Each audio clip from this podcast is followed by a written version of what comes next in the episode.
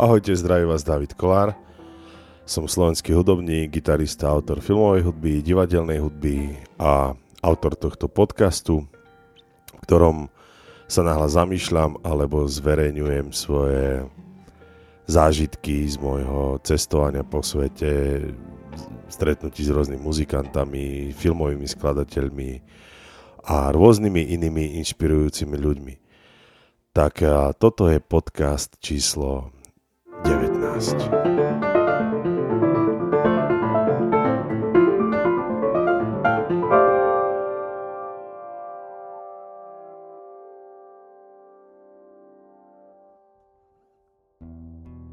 Tak v tomto podcaste by som rád eh, prečítal niečo z, eh, z knihy, ktorú som si kúpil pred časom. Je to kniha, ktorá sa volá Súkromné listy Fulu a Galandu. Vydala ju Slovenská národná galéria v roku 2020 a mňa veľmi zaujali tieto listy, ktoré, ktoré sú v tejto knihe, pretože Galanda s Fulom už veľmi dávno riešili tento problém umenia v našej krajine. Tak ja, ja si na úvod dovolím niečo z tohto prečítať, alebo možno by som vám mal prečítať uh, najprv niečo z úvodu do tejto knihy. Uh, pravidelne sa k tomu vraciam, je to paradoxne vždy v decembri, keď sedím tu na v povečeroch v tmavej miestnosti a premýšľam, na čo je vlastne to umenie, komu, prečo, čo má s nami všetkými vlastne robiť, aký má zmysel a čo je umenie, čo vlastne už nie je umenie a tak ďalej a tak ďalej. V milom podcaste som citoval slovenského režiséra Eduarda Grečnera, ktorý povedal, že umenie začína tam, kde končí imitácia.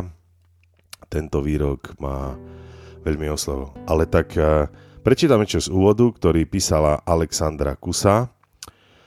Čiže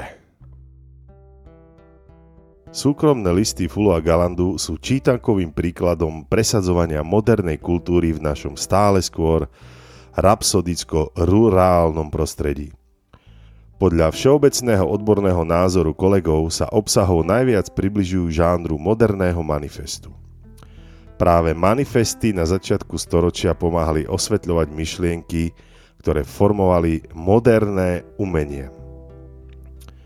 To, čo sa v inom kultúrnom prostredí diskutovalo v kaviarniach a publikovalo na predných stránkach novín, má u nás podobu letáka s romantizujúcim názvom Súkromné listy. Diskusia o podobe moderného umenia je obsahom korešpondencie, ktorú nám adresujú dvaja priatelia, vďaka tejto forme mohli zvoliť naliehavý a rázny tón. Dnes môžeme tú znalosť prostredia a voľbu vhodného PR nástroja len obdivovať. Súkromné listy Fulu a Galandu sa stali pilierom nastupujúcej moderny a autory jej zakladateľskými postavami. A tak ďalej a tak ďalej.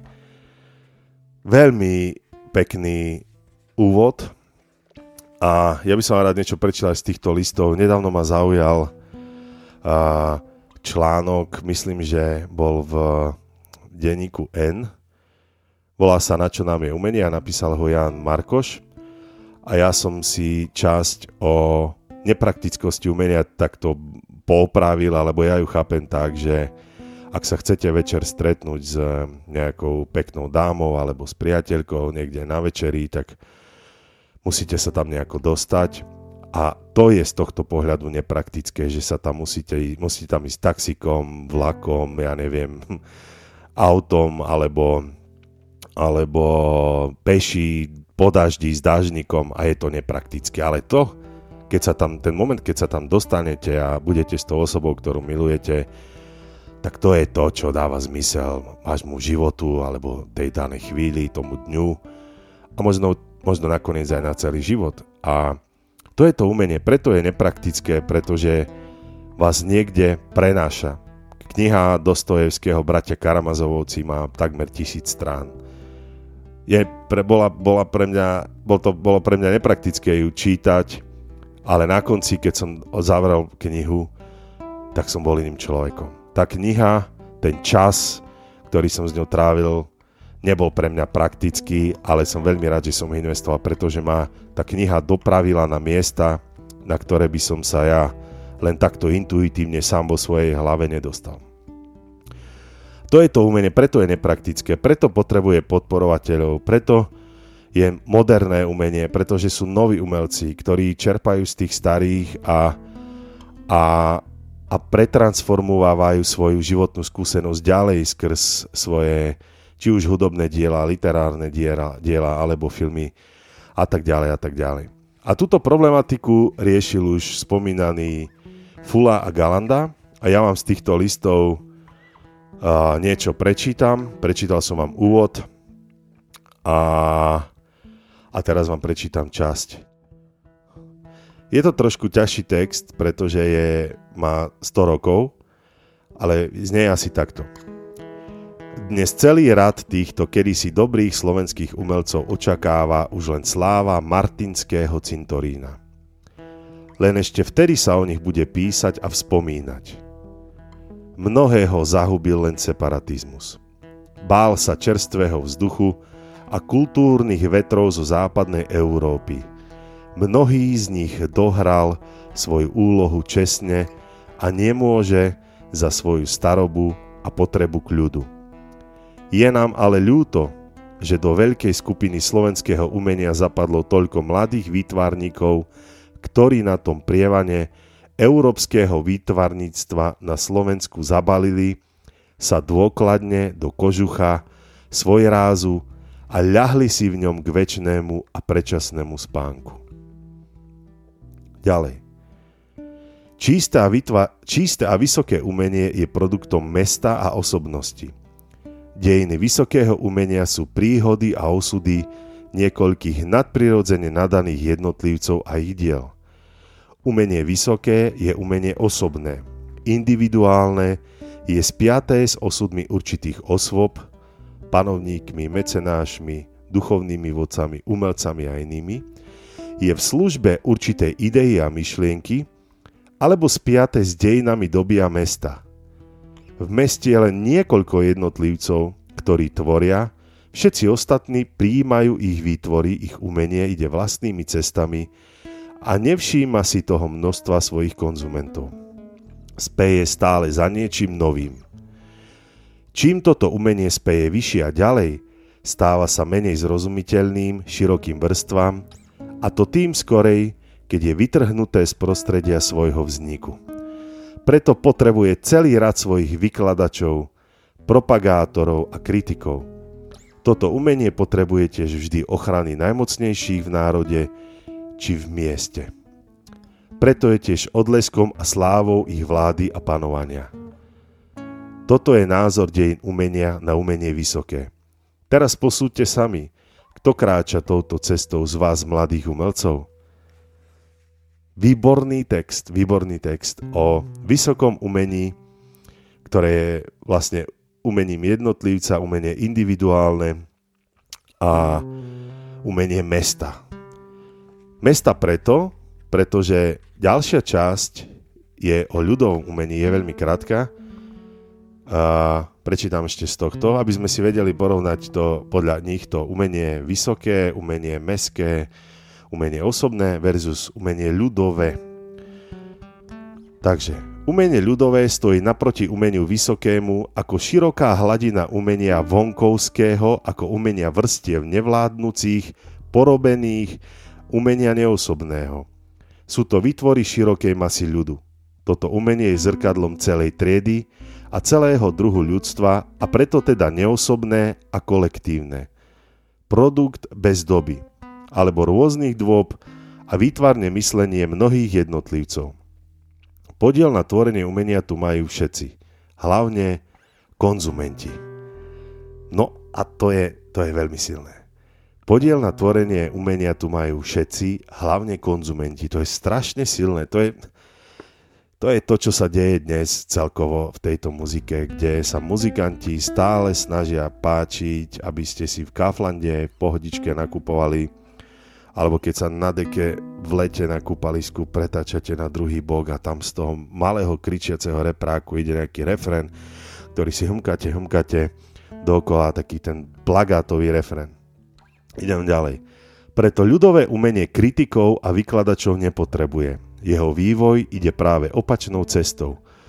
Dole sostupuje ku všetkým a preto lpí na starom a netúži po novom.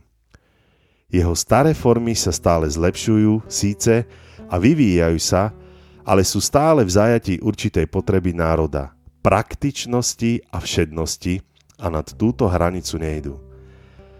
To je presne to, čo im povedal raz jeden môj nemenovaný kamarát na, jedného, jednu nemenovanú slovenskú hudbu, ktorá nás obklúčila, keď sme boli v obchodnom centre. Hovorí mi, že je to lacné, ale výživné. a to je presne to, že je zajatí, je stále v zajatí určitej potreby národa, praktičnosti a všednosti. Výborné, podľa mňa. A ešte je tu jedna tvorba, o ktorej píše Galanda Afula. Je to ešte jedna tvorba, tá tvorí všetko pre peniaze. Tých ľudí ovšem nemožno počítať medzi výtvarníkov, avšak medzi umelcov života. Je to umenie žiť z, umenia, z neumenia. Pardon. Výborná veta. Je to umenie žiť z neumenia. To je tiež strašne veľa.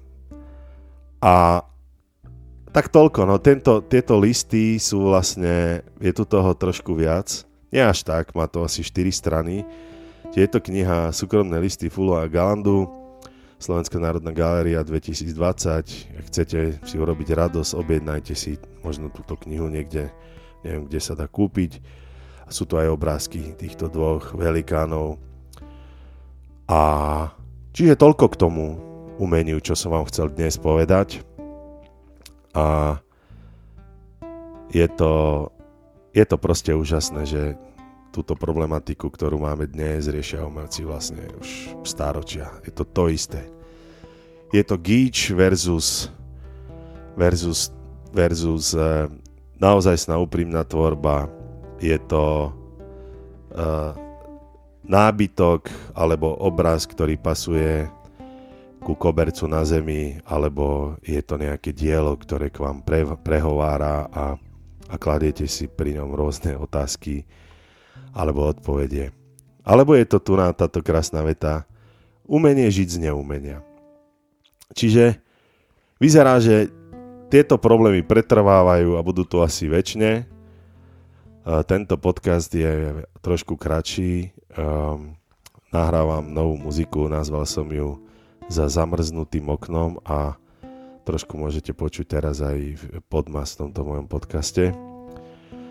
Plus mám hotovú grafiku číslo 4, ktorá je na mojej stránke a dávam ju za symbolických teraz 69 eur aj s CD. Keby ste chceli, tak nechám link pod týmto podcastom. Tieto 4 grafiky majú, je to séria po 10 kusov a je tam kopec CD a tak ďalej a tak ďalej a, a to je asi všetko, čo som vám chcel dnes v tomto podcaste povedať o našich majstroch a ich súkromných listoch. Takže ďakujem vám za pozornosť a